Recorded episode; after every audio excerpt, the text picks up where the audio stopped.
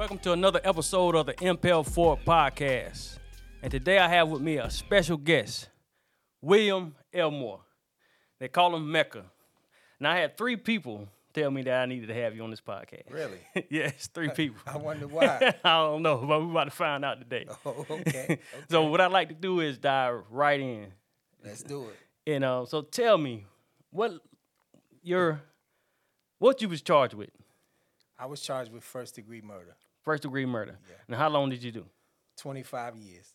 Now what happened to lead you to getting 25 Um, years? The short story is uh, uh, I accompanied a friend of mine on a drug deal that went terribly wrong. Mm-hmm.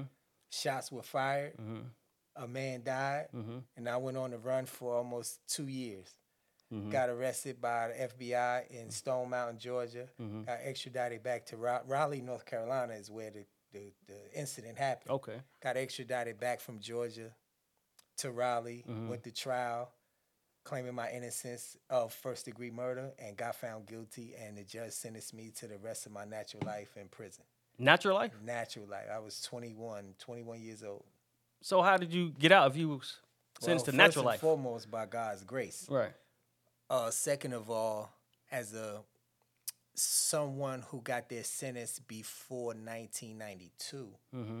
there is there was something called um, a mutual agreement with the probation and parole commission. Mhm. A MAP is the acronym, Mm. MAPP. Mhm. And unbeknownst to me, I was eligible for that because I got my sentence Mm-hmm.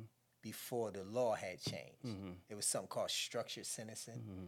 And I fell under the guidelines of being eligible for a MAP. But just because you're eligible does not mean that you're going to get it. Mm-hmm. And after 22 years of my sentence, I got a letter from the parole commission that basically said, We've been checking you out. We do this sometimes. We think you're a good candidate and we want to interview you. We might be ready to give you a second chance. Mm-hmm. And I went and talked, met the parole commission, transferred from the facility I was at at the time that I got that letter, went to another prison and sat behind a table much like this across from the parole commission during that time. Mm-hmm. And they basically said, I know this is new to you, it's strange to you, but it's a second opportunity for a second chance. Do you think you can maintain yourself if we gave you that second chance? And Right. of course, I said yes to that. Right. And by God's grace, after three years, from the time I signed that agreement, three years later, I was paroled out. Okay. So was you heavy in the drug game, or you say you accompanied someone to? well, so what- actually, yes, I was myself. Mhm. Well, I'm from New Jersey, by the way, Mhm. and my lifestyle eventually became immersed into street activity. Mhm. I mean, I'm a, I'm a, I had always had an entrepreneurial mindset. Mm-hmm. So anything I could do to to buy low and sell high. I did it Right. Legally, of course. At first, Right. uh, rake leaves, shovel snow, Mhm. uh, delivered newspapers, all of that kind of stuff. Most Mm-hmm. Right. young kids think about doing. Right. Uh, baseball cards, coins, Right. you name it. And my home life became so turbulent because my father, he was an excellent provider. Mhm. When my parents got divorced, me being the only boy, Mhm. the spirit of providership Mm. became mine. Right. And I, if there's anything I learned from my father about what it means to be a man is to provide and protect. Mhm. So me being the only boy, having an older sister, four years older, and my mom in the household, and watching our life uh, go down a slippery slope slope of living on one level, I would say upper middle class, Mhm. and watching her struggle to try to to try to, I guess, sustain a quality of life that we could afford when he was in the picture. Mhm. She couldn't do it on her own. But And- but with you having that entrepreneurial mindset of going out finding work legally, why don't you think you could have stuck with that? Well, I was at 13. I, I told my mother, mm-hmm. I, I never forget, Mom, I want a job. Mm-hmm. And she thought that was so cute. And she said something about you got to have working papers and all of that stuff. And mm-hmm. right now, at that age, mm-hmm. the only job that I could have done was a paper route. Right. And I got that. I did that. Mm-hmm. And I f- never will forget, I brought my first check home. It was cash, you know, I got paid in cash. And I think it was 30 some dollars. And I handed it all to my mother in a, in a manila envelope. I never forget. And I was so proud of myself.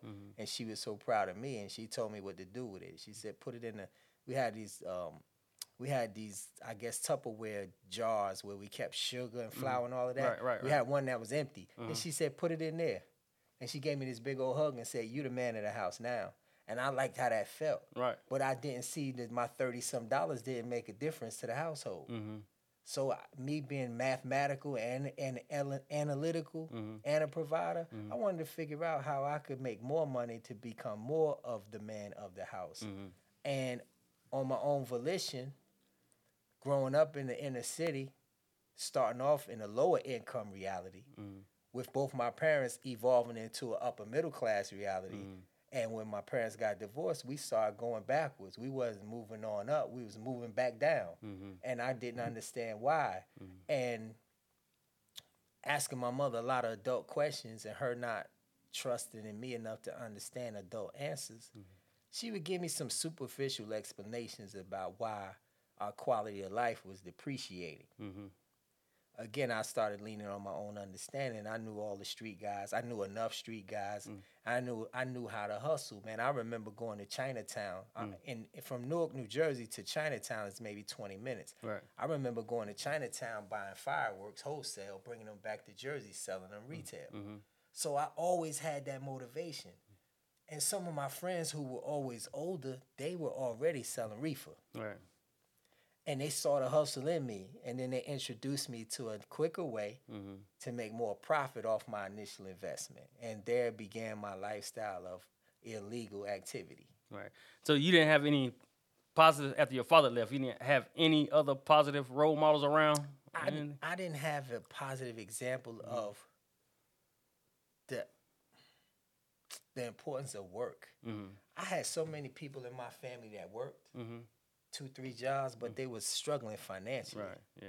i didn't understand why Mm-hmm. i thought work really was overrated Mm-hmm. it didn't solve our problems. Right. Every time I heard adults talking, it was always about money problems. But they all had jobs. Right. So it mathematically it didn't add up. Here I am wanting to work, thinking that that was going to help out, but I'm surrounded by people that's working all the time and we're not getting anywhere. So as an adult, I found out it wasn't just work, it was a lot of mismanagement of funds Mhm. but work just didn't ring as enough to me at that time and not just in my household in my whole environment man Right. most of my peers their parents worked Right. but we ain't have nothing Right. and they didn't have nothing and we weren't dire straits poor. I ain't have holy jeans or holy shoes but i mm. told you i hustled. I shoveled snow. Mm. If i wanted the sneakers that i wanted i mm. went out and hustled for it. If it mm-hmm. was time to time to make some money in the wintertime i was glad when the weather man i watched the news to see to predict the hmm. weather so i could get my shovel and count how much money i was going to make before i came back home. So you wanted it to snow. yeah heck yeah. I- the deeper the snow the more money i would make. Right, yeah right. and i was always driven that way. Mm-hmm. So tell me more about your father. Him leaving after he left. Did y'all have a relationship? Any? Or? No, sad to say, Mm-hmm. he's passed away now. He's probably been dead maybe two years. But Mm-hmm. when my parents got divorced, which was a process, my dad was a, like I say, a provider and a protector and an alcoholic. Mm-hmm. He had a lot of personal issues he never could reconcile himself to, and he he leaned on alcohol and he became very abusive to Mm-hmm. my mother. And as a kid, me being confused about that, Mm-hmm. like you're my dad, you you causing a lot of pain to my mother, which in turn became my pain Right. he was gone all the time also because he was a truck driver. Right. So he drove like across the country. So when he went to work early Monday morning, I didn't see him until maybe Saturday morning. Mm-hmm. And when he came home, he was usually asleep or working on his car or getting ready to get dressed and go out, mm-hmm. which in most cases led to womanizing. Mm-hmm. So my dad wasn't home a lot either way. And he, he was so distant in a sense. And again, I watched our lifestyle go from lower income to upper middle class through him and my mother working both together, both incomes. Our, the process of the quality of our life increased. Mhm. When they got divorced, he didn't look back. Right. So do you think, besides financially, mentally, it affected you? Oh, emotionally, right, mentally, emotionally, yeah. sp- every way. Right. I've always been the kind of person that understood what it meant to feel affected by something. Mm-hmm. I wasn't one of those kind of kids or guys that act like something didn't hurt when it did. Right. Yeah, it bothered me. Right. Yeah, clearly. I was an A B student in school. Okay. S- Home life got so turbulent that school became my safe haven. Mm-hmm. I was glad to go to school because I, it, I was able to block out what home was like. Right. So, unbeknownst to my teachers, I was just a good student. Had no mm-hmm. idea what was going on at home. Right. When I got home, so much drama and chaos sometimes, I couldn't wait to go back to school. Right. So after school, once I again, once they got divorced around the age of thirteen ish, fourteen ish, I got into the streets because growing up, starting off in the lower income area, Mhm. I was more exposed to crime, to criminal activity. Right. So after school, I went back to those neighborhoods, Mhm. which is where my grandparents stayed. My Right. mother's parents stayed there Right. we all stayed there but eventually my mother and father bought a house in a whole nother type of community Mm-hmm. so i spent my extracurricular time going back over there and then i started mixing and mingling with older guys who was doing a lot of things and then it didn't take me long to figure out what those things were Right. Okay. So going back to your prison time, did you ever think you would get out? no i didn't know how that was going to go mm. initially when i got sentenced i thought suicidal thoughts i would mm. rather take my own life than spend the rest of my life in prison Wow. again, I think mathematically, I'm 21. The judge said rest of my natural life. That means if I live to be 70, I'd be in prison for 49 years. Right. Not gonna happen. Right. I would rather take my life before I spent 49 years in a place I hated that much. So you would rather die than live in prison? Absolutely. Yes. Explain for- more about that. To live in prison for the rest of my life, Mhm. I'll give you this analogy. I love animals, right? Uh-huh. watched a lot of National Geographic, go to zoos all the time, and I've seen cases where animals get caught in captivity, right? Right. Brought and put in cages, fed the best meats. Mm-hmm. Veterinarians come clip their nails, wash them. I mean, far as put AC in in the cage for the summer. All of the luxuries that an animal we think an animal can have, and one day when they go to check on that animal to put it on display for people to pay and come see the animal's dead. Mm-hmm. So they do an investigation to find out what was the cause of death, and they say we don't we don't know. Mhm. He was healthy, it was healthy, we fed it well, we did everything we could to replicate its natural nat- natural diet, and the animal died. In my opinion, the animal died because his spirit was dead because he knew he was supposed to be free. Mhm. He wasn't supposed to be boxed in the cage. When we see the animal, it's pacing the cage. It's there for us to look at, maybe throw something at, try to call to it and communicate with it. But he's pacing the cage because he knows he's not supposed to be bound like that. Right. It was born to be free, to roam and do what it does by nature.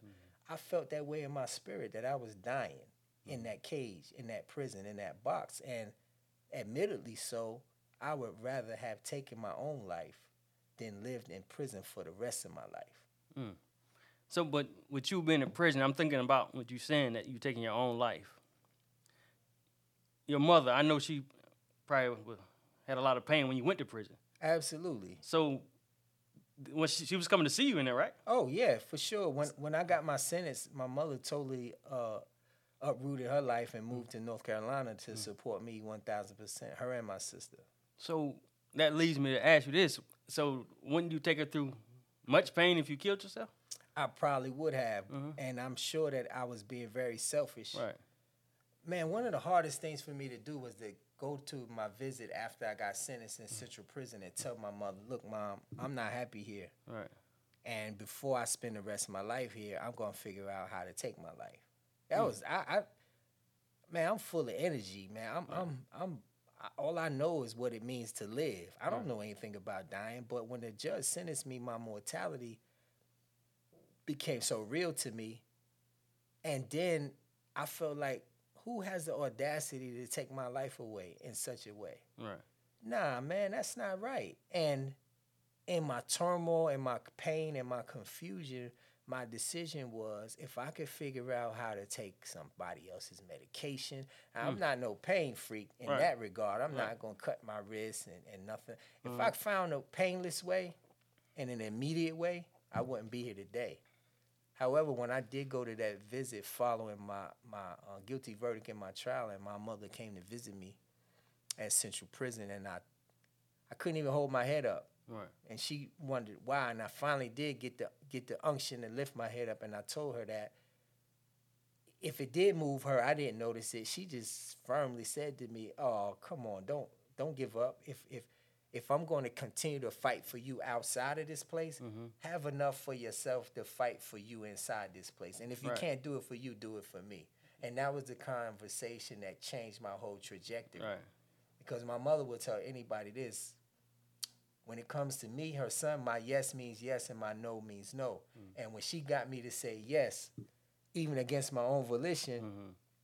i had to live up to that Right. and i'm glad i did of course Yeah, I'm, I'm, glad you did too. and i'm alive yeah, yeah, yeah. no doubt but i don't i'm Right. not proud of that Right. that mindset but Mm-hmm. at the same time i understand that mindset man Mm-hmm. because i think human beings are created in a much lofty way than animals. Mhm. and animals have enough enough unction to know better than what it means like to be bound man. But we mm-hmm. try to convince them that they're supposed to be bound to our will. Mm-hmm. And i mean i use that reference some animals gnaw their own legs off to get out of traps and they end up bleeding to death. Mm-hmm. I honor that. I honor anybody who's willing to give up their life for what they believe in, and mm. that's what I was willing to do because mm. I knew I wasn't guilty of murder. Right. And I ain't trying to convince nobody Right, of right, that. right, I, I'm just describing the way my ether works. Right. Right. So how's your mental now? You take get counseling for you? Oh, that now? absolutely. Yeah, yeah. I'm, I've um, I've been uh, made privy to a program called Rebuild, Mm-hmm. and they provide free um, ther- therapist sessions for black males for males. Period. Mm-hmm. Right. Mm-hmm. That's of color that have been incarcerated, and I, I run to that because I'm a proponent of therapy. Mm-hmm. Yeah, and I, I understand for more reasons than one.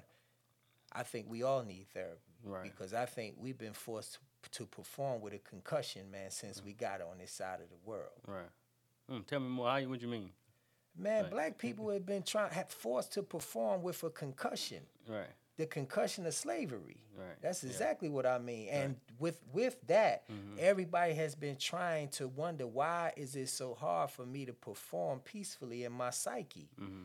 Uh, the duress of slavery has us dizzy Right. and divided and contentious and frustrated Right. and high blood pressure and eat, poor eating habits. Hey, do I need you got enough podcasts for me to keep going on? Yeah.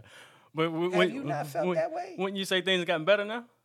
Yeah, it got Yeah, better, but yeah, we got a long way yeah, to go, yeah. man. You got to think. Yeah. We got hundreds of years, right, Mm-hmm. of performing that way. Right. It's going to take some time, a lot of time, to to even begin to honor the fact and look yourself in one of these mirrors and say, "Hey, man, I've been overachieving based on my circumstances." Right. Yeah, I agree with that. But I, I just look at always look at it like this. I don't think we will ever catch up or get ahead. And the way I look at it is we just got to do as much as we can. And I hate to say it, as much as they let us. you know. and I, I could understand your mhm. perspective. Right. I think that's another conversation that we could have, Right. and, and I'm open to it. Right. I'm not assuming to have any answers to, Right. to everything, Yeah. but I do know that I can appreciate historically how we've been trying to live normally as best we can Right. in, in abnormal, adverse situations. Right. Yeah. Yeah, and we've that's been expected of us by each other and by everybody else. Right. Yeah. Yeah. And it's not fair to ask you to get back on the field with a concussion. Yeah. You're right. You'll You're right. stop the football game, right? You Yeah. you want to sue the NFL if they send you back out there with a concussion. But but some of them like that though. Some of them get out there, back out there on their own. Have we not been taught to get back there on our own Yeah. for for a monetary reward? Right. Yeah.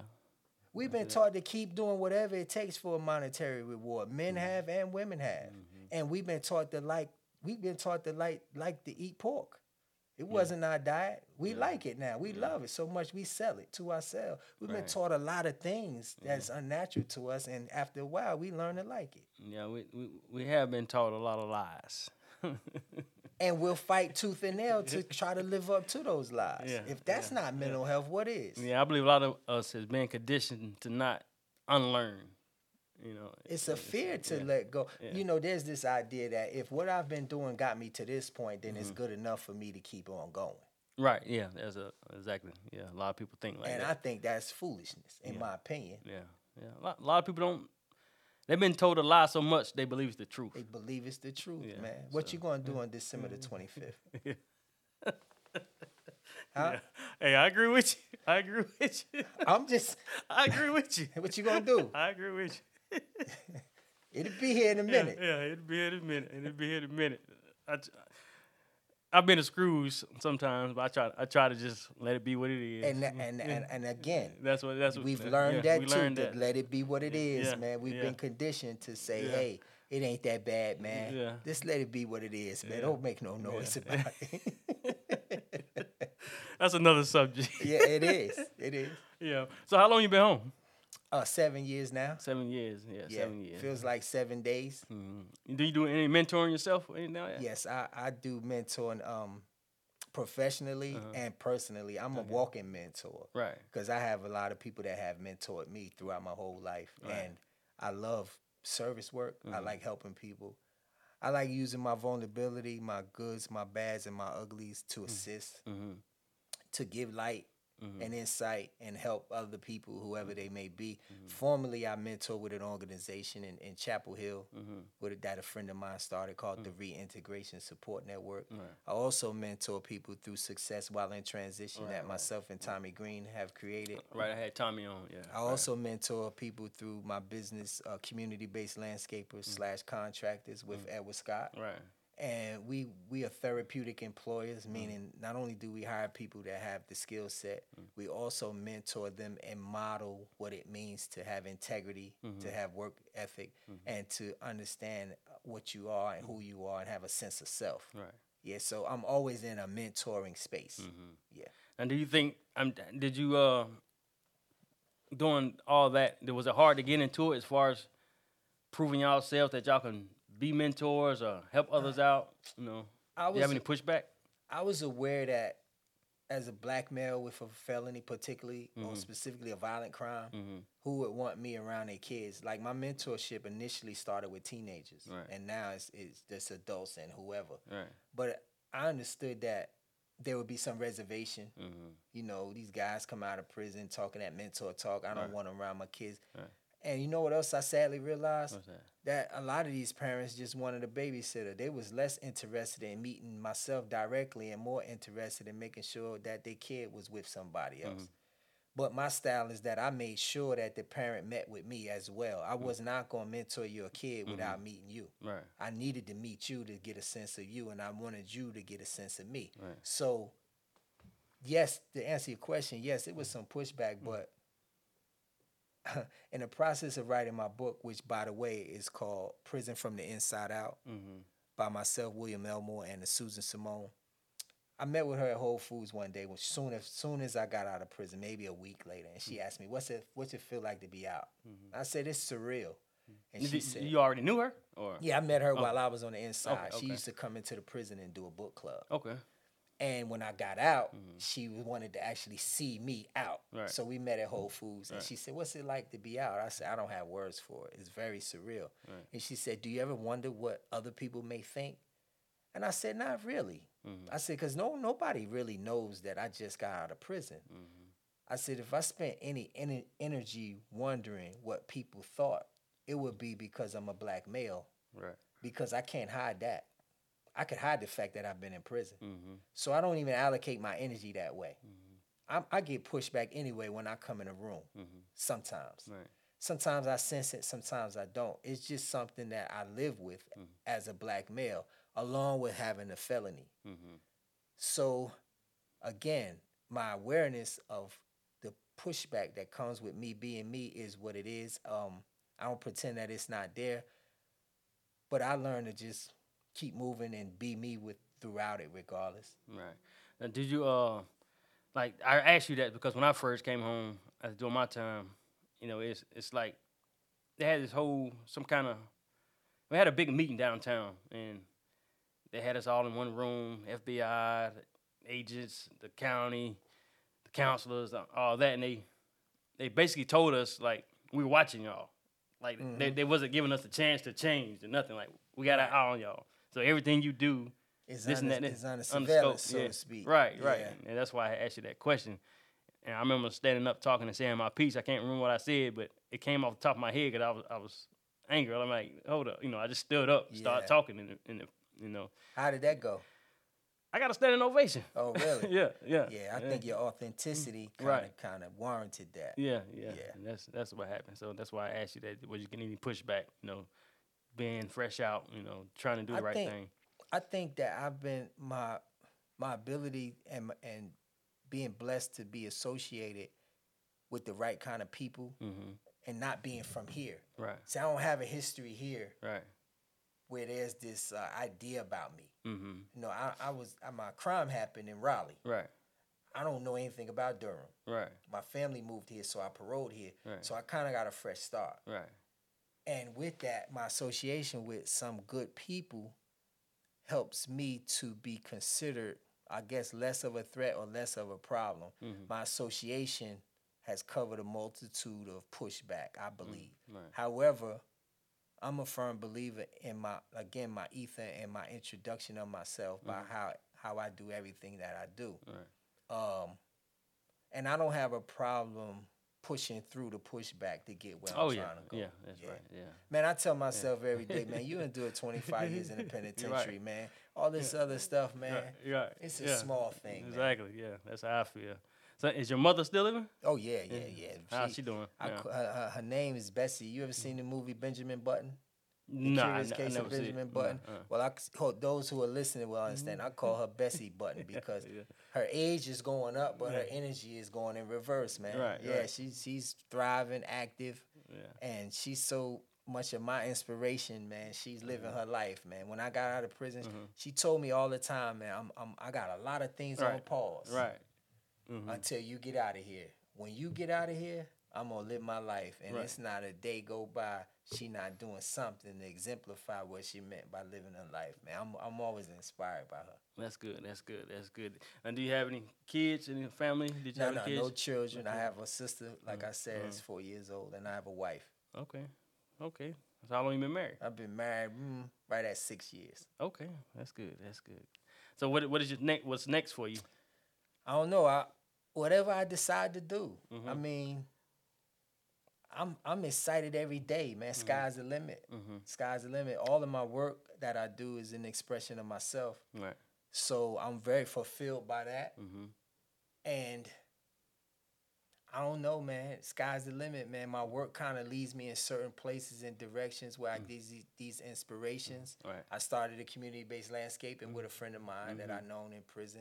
I started a success while in transition with another friend of mine. Right. So tomorrow I could wake up and say, man, let me try this or try that. Right. I mean, one of our modules through SWIT is you either win or you learn, man. So I don't think Mm. anything I may try will be a failure if I don't get it where I want to get it. Mm. Right. It's just just a learning opportunity, man. So again, I ain't afraid to try anything that I believe in. If I don't believe in it, I'm less likely to try it. Right. Right. I'm gonna have to come down there and check out. So y'all y'all operate inside a building, a Inside house. transition house. Okay. Yeah, one in Durham, one in Hillsborough. And y'all, y'all do have y'all have classes. I Yeah, we have telling me that. classes. Yeah, on Wednesday nights, and they're open to the public. Okay. They're on Wednesday nights from five thirty to seven thirty.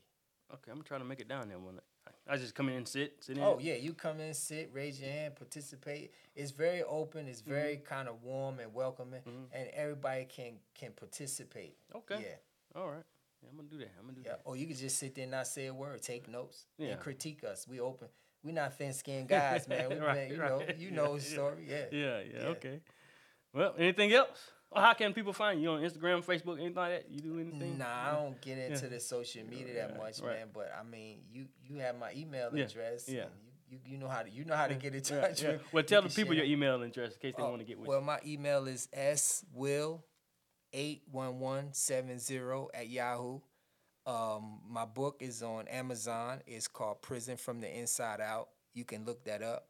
and it's also on. You know, in, in prison they have tablets now. Did Yeah, you know yeah, that? yeah, yeah, I heard It's on. it, It's yeah. in the educational section Okay. on the tablet, so guys can download it for free Okay. and read it. Yeah. Okay. Okay. Yeah, I mean, and I'm I'm around town, man. I don't I don't know how much information.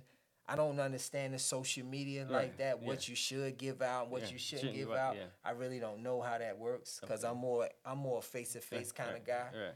And um, thus far, I haven't trans- transcended into the social Mm-hmm. media lane. Right.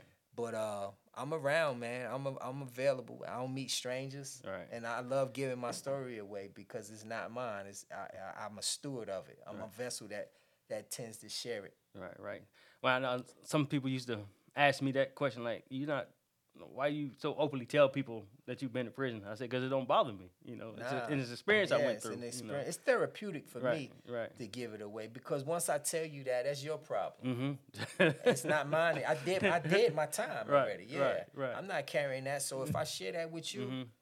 And it causes you to be taken aback, It's that's how you on deal you, with it. man. Yeah, that's it's how on they deal with yeah, it. Yeah, I dealt with it. I did it. right, So I you yeah, yeah, it's everything else pales in comparison to having to do that time. mm-hmm. That's right, right. Well, that's it. I'm glad to have you on. I on appreciate you, man. Yeah, yeah. I appreciate you, man. There you have it for another episode of the MPL4 podcast. Stay tuned to the next episode. Peace. If you like what you saw, don't forget to like, share, and subscribe to the MPL4 podcast.